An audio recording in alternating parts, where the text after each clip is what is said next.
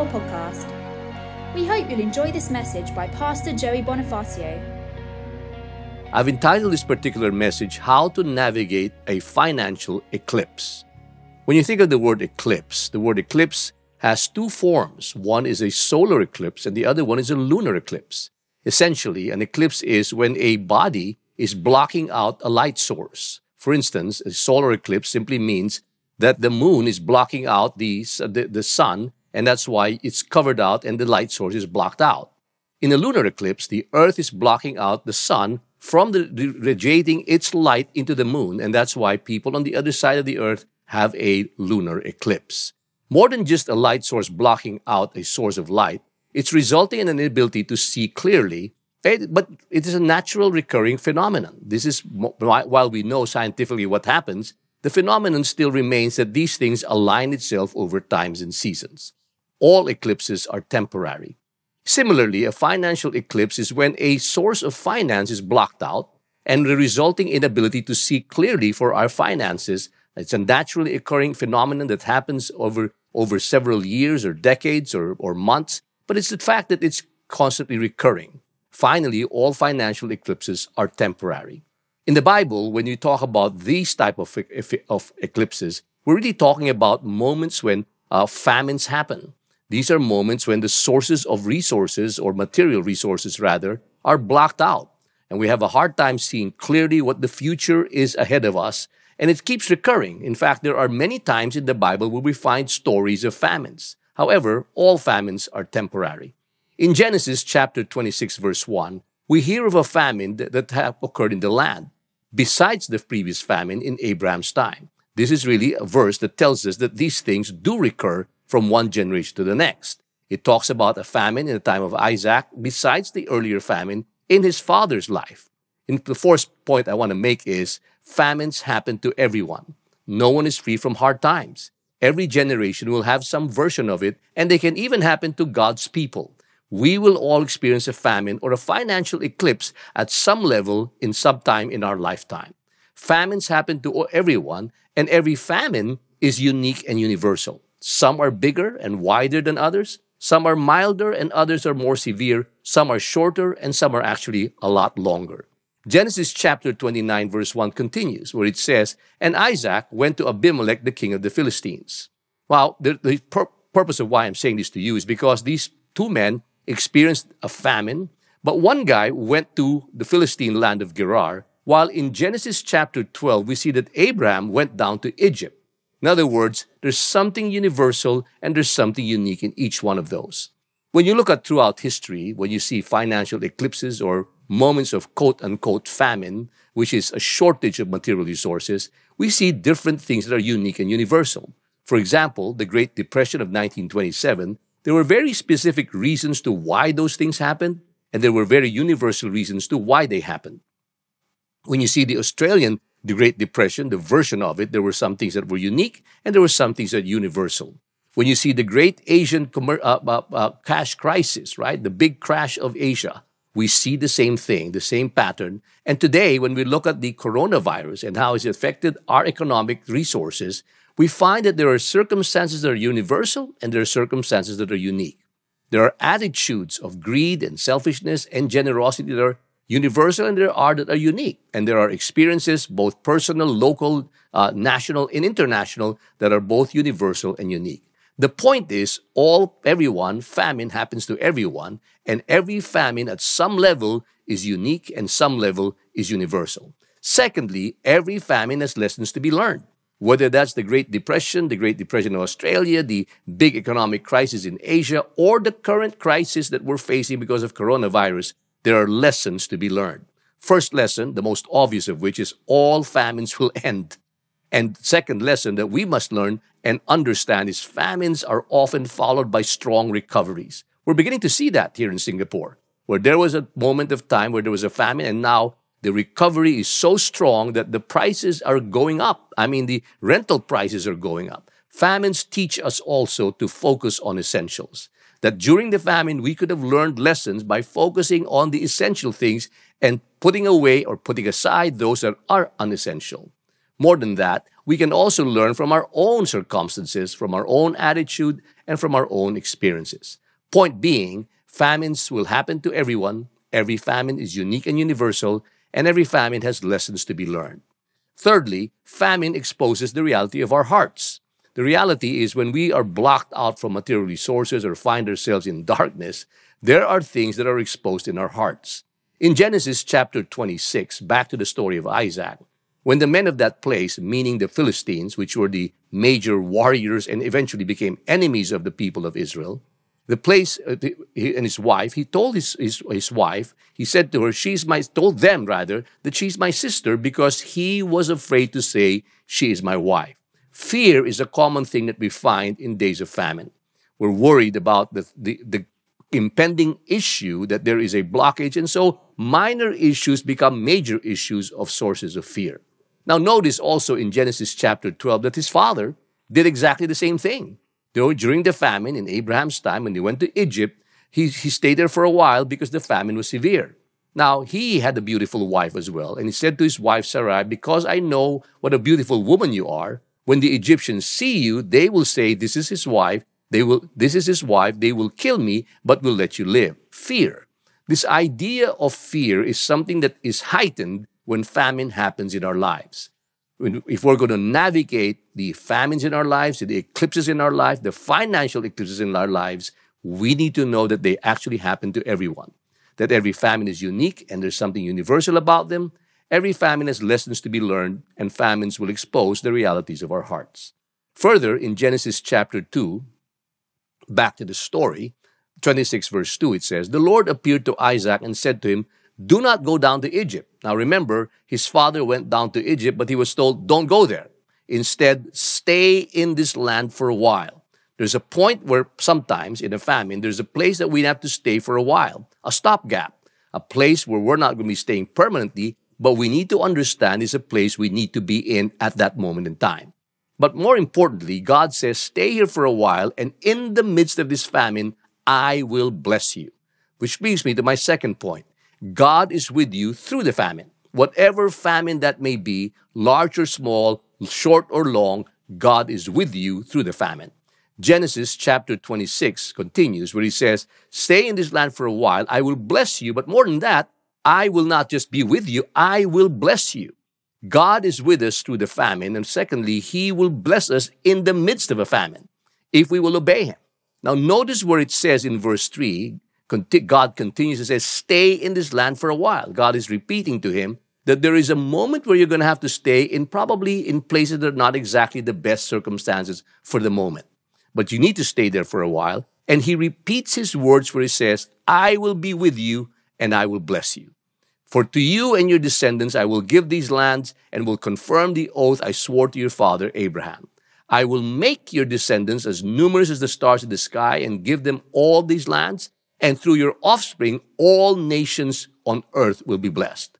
More than just repeating that he was going to be blessed, there is an element of God's blessing that is never just about us, that our families will not just only be blessed, but the whole earth will be blessed because of us, because of the blessing that we receive from God. Now, watch this. This is very important, probably the core of this message. The reason why he was blessed is because of the next verse in verse 5. He says, because Abraham obeyed me and did everything I required of him, keeping my commands, my decrees, and my instructions. Notice where it says, if you follow the same pattern of Abraham's where he obeyed me and did what I required, you will be blessed. God is with you through the famine. He will bless you in the midst of a famine. He will bless you because of your obedience. When we think of the word obedience, it is not devoid of rules. Rules are essential because there's nothing to obey without rules. Rules, however, can quickly devolve into blind obedience and losing the heart of why we need to obey or want to obey. One reason why we obey is because we just want to blindly follow the rules. The other reason why people obey is because of danger, or blind obedience leads to obeying because of fear. God wants us to obey not just because of blind obedience or because of fear. He wants us to obey him because it is a measure of trusting him. When we trust somebody, we freely obey him because we understand that by doing so, we're putting ourselves in a place of trust, in a place that can be trusted. Jesus took that to another level. In John chapter 14, verse 23, he said, "Anyone who loves me will obey my teachings or my commands." Not only is God wanting us to obey him because we trust him, he wants us to obey him because we know he loves us and we love him back. Love is one of the reasons why we're obeying God. We're not stopping or we're not going just because we're afraid or because the rule says so, but because we want to obey God because we trust him and we love him. Now notice in Genesis 26 verse 5, "Because Abraham obeyed me and did everything I required of him." This is an important facet of obedience that many people take for granted. When all you do is obey rules and regulations out of fear, what happens is you're not obeying what is required of you. This word required of him is the word mishmereth, which really means what may not be, what is something that is specific to you that is required by God to you. It means that God has put you in charge of something. Yourself, for example. You're not necessarily responsible for the people around you or required to do, let them obey the way you're obeying, but you are required by God to obey in the manner that he is required of you. The relationships around you, your sphere of influence, the properties he's given you, the giftings that he is giving you. These things are things that are required of you to obey. Notice where it goes further, where it says, not just obeying what is required of you, but keeping my commands. Now, sometimes when you think about the word requirement, the word command, you think they're the same thing. However, this word in the Hebrew is not the same word. It's actually the word mitzvah. If that sounds familiar, that's where we get the term bar mitzvah or the word bat mitzvah or bas mitzvah, which is about a woman. Bar mitzvah or bat mitzvah or bas mitzvah is basically a tradition that the Jews had where they get a child and at a certain age they tell him, at this point on, you are required to obey God's commands. There was a time when you were a child where the onus of the making you obey something was on your parents. But at some point in your life, you are required to obey the commands that God has. The word bar mitzvah, rather, is the word universal in nature or commandments that are applicable to everyone. That, for instance, don't kill, don't lie, don't steal. That's not for a specific person, that's for everyone. The next word is by decrees. That word is the word chukah, which means an appointed way of doing life, appointed way of doing things. You don't just obey universal commands, there are appointed things that you only can do. For example, there are certain foods that certain people can eat, but you probably can't eat because you're allergic to it. And those are the appointed ways of doing life, and it is on you to discover what those are. And finally, obedience is not just about the decrees, but about the instructions. That word is the word Torah. The word Torah means something that's very specific instructions just for you. That's why the Bible names the first five books of the Old Testament the Torah, or the instructions that were specific to the Jewish people. Let me review this to avoid your confusion. Obedience means meshmereth, or what's required of me, a universal set of commandments that everybody must follow, an appointed way of doing life that's specific to me, and instructions that are very specific to my life. God will bless you through the famine. He will be with you through the famine, in the midst of a famine, but he will bless you because of your obedience, as we've seen in the life of Abraham and Isaac. Further in Genesis 26 verse 8, when Isaac had been there a long time, Abimelech, king of the Philistines, looked down from a window and saw Isaac caressing his wife. Now remember, he had lied to this man that this woman was his sister. Abimelech summoned Isaac and confronted him, "She is really your wife. Why did you say she is my sister?" Isaac answered him, "Because I thought I might lose my life on account of her." Then Abimelech said, "What is this you have done to us? One of the men might have well slept with your wife, and you would have brought guilt upon us." Now, you got to remember, this is a king. This is a beautiful woman. He could have easily taken this woman for himself, but Abimelech did not do that. Abimelech instead gave orders to all the people, "Anyone who harms this man and or his wife shall surely be put to death." We see this theme of God continuously blessing, and not just blessing, but actually protecting people through the famine, through and through. And I want you to realize this. Despite whatever eclipse or famine you're facing now or in the future, God will bless you in the midst of a famine. He will bless you because of your obedience, and He will protect you through and through, even from your own mistakes. The story of Isaac continues in Genesis 26, verse 12. Isaac planted crops in the land and the same year reaped 100-fold. Think about that for a minute. There is a famine. There is no water. Things are drying up. And he planted crops in that same land. And in that same year, he reaped 100-fold. What that means is one seed times 100 plants. Not just one plant with 100 fruit. It's one seed and 100 plants. It was miraculous because it was the blessing of God. Why? Because the Lord blessed it. We don't know exactly how God did that. It may be through wisdom about choosing the right plants. It could be whatever shape or form, but the point is God blessed him. And the man became rich, and his wealth continued. Not did he just become rich once, and this is the blessing of God. You don't just get rich. Your wealth continues to grow until he became very wealthy. He had so many flocks and herds and servants that the Philistines now began to envy him. When you're in a famine, when you're in an eclipse, when you're in a bad situation and other people are suffering and you're not, it's very possible that when God blesses you, others will envy you. So all the wells of his father's servants had dug in the time of Abraham. The Philistines stopped them up. When people are envious of you, they can bring harm to you. Now notice what happens next in the following verse. Verse 16 says, Abimelech said to Isaac, "Move away from us. You have become too powerful for us." Sometimes we find ourselves being forced and blindsided by jealousy and prejudice to move away from the very thing that God has given us. Remember, if he moves away, he loses the plants and he loses the source of water that he has. I want to make you my last final point, or give you my last final point. Don't be afraid to move in a famine. Keep trusting the Lord, keep loving the Lord, and most of all, don't get paralyzed by fear. God said, "I will be with you. Do not be afraid. I will bless you." But it may mean, for the time being, moving away from your abundance or moving away from your source of security. And this is what happened to Isaac. He had no choice because either than that, these people were going to oppress him.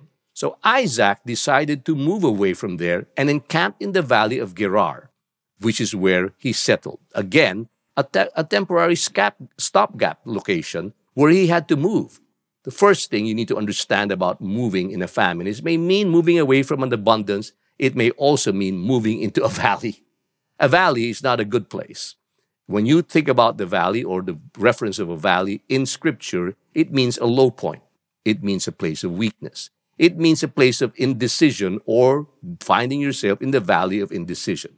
In short, it is an unsettled place. It is not a good place. And sometimes when we find ourselves in an eclipse or a famine, we need to move away from our abundance for a temporary moment and find ourselves in an unsettled place. Isaac's servants dug in the valley. Notice the word valley. And there God still blessed him. And they discovered the well of fresh water. But in the midst of that, the envy did not stop. The herders of Gerar quarreled with those of Isaac and said, "That water is ours." So he named that well Esek because it was disputed from him. The problems have not stopped. And so he kept digging. They dug another well, but they quarreled over that one also, so he named it Sitna, which means opposition. From there, he moved again, and he moved there and dug another well, and this time, after digging this well, no one quarreled over it. The point is, keep moving. Don't be afraid, and just make sure you're keeping the obedience to God, which is required of you, His universal commandments, His appointed way of doing life, and your specific instructions, and not just arbitrary or capricious, random personal preferences. I'm not saying in any way that the point of why I'm saying all of this is so that you realize that sometimes God's going to make you move without a specific place yet in mind. However, I'm not saying that you should just move arbitrarily because you capriciously, randomly, personally preferred a certain location. The point is obedience. And when you obey God, you don't have to be afraid to move in a famine. Do not be paralyzed. Keep moving because God is with you. Genesis chapter 26, verse 22 continues. He moved on again from there and dug another well. And no one quarreled over it. And because of that, he had room to move. A stopgap, an intended thing or place for a temporary use. Now, that's the way God moves us. to move us further into our destiny, which is my last and final point. Don't be afraid to move in a famine. It may mean moving away for a temporary time from abundance. It may mean moving into a temporary time into a valley. It means moving into your destiny. From there, it says, notice the verse, the way it's written. From there, he went to Beersheba. And notice where it says, he went up. He's going, leaving the valley and moving up to the place that God had ordained for him. And that night, the Lord appeared to him and said, I am the God of your father Abraham. Do not be afraid. There's that word again, for I'm with you. And I will bless you and I will increase you. And I will increase your number, your descendants, for the sake of my servant Abraham. Isaac built an altar there and called on the name of the Lord. There he pitched his tent, and there his servants dug a well. And there he found his settled place of his destination. Don't be afraid to move in a famine. It may mean for a temporary time to move away from an abundance. It may mean moving into a valley. It means keep moving into your destiny. Finally, in Genesis 26:26, Abimelech had come to him from Gerar with Ahusath and his personal advisor and Pichol, the commander of the forces. Isaac asked them, why have you come to me, since you were hostile to me and sent me away? They answered, we saw clearly that the Lord was with you. When you follow God in the midst of a famine, people around you, even your enemies, will see that God is with you. There ought to be a sworn agreement between us and you. Let us make a treaty with you, that you will do us no harm, just as we did not do harm you, but always treated you well and sent you away peacefully. And now you are blessed by the Lord. Even your enemies will acknowledge that God has blessed you. How do you navigate a financial eclipse? Well, for starters, you need to remember that famines happen to everyone. Every famine is unique and universal. Every famine has lessons to be learned. The primary ones are it will one day end and it will probably have a very strong rebound. Thirdly, famines expose the reality of our hearts. That's just the truth. We will be afraid, but nonetheless, God is with us. God is with you through the famine. He will bless you in the midst of a famine. He will bless you because of your obedience. He will protect you through and through. Lastly, don't be afraid to move in a famine. Don't be paralyzed. It may mean moving away from an abundance, the current that you have. It may mean moving away from your security and moving into a valley. But at the end of the day, it may also mean keep moving into your destiny. Join me in a short word of proclamation. Pick up a piece of bread and a cup as you join me in proclaiming Jesus over our lives. Jesus, we thank you that in the midst of a famine, you are with us. We acknowledge that we will all face a famine in whatever shape or form in some time in our lifetime. But we also acknowledge that you will always be with us.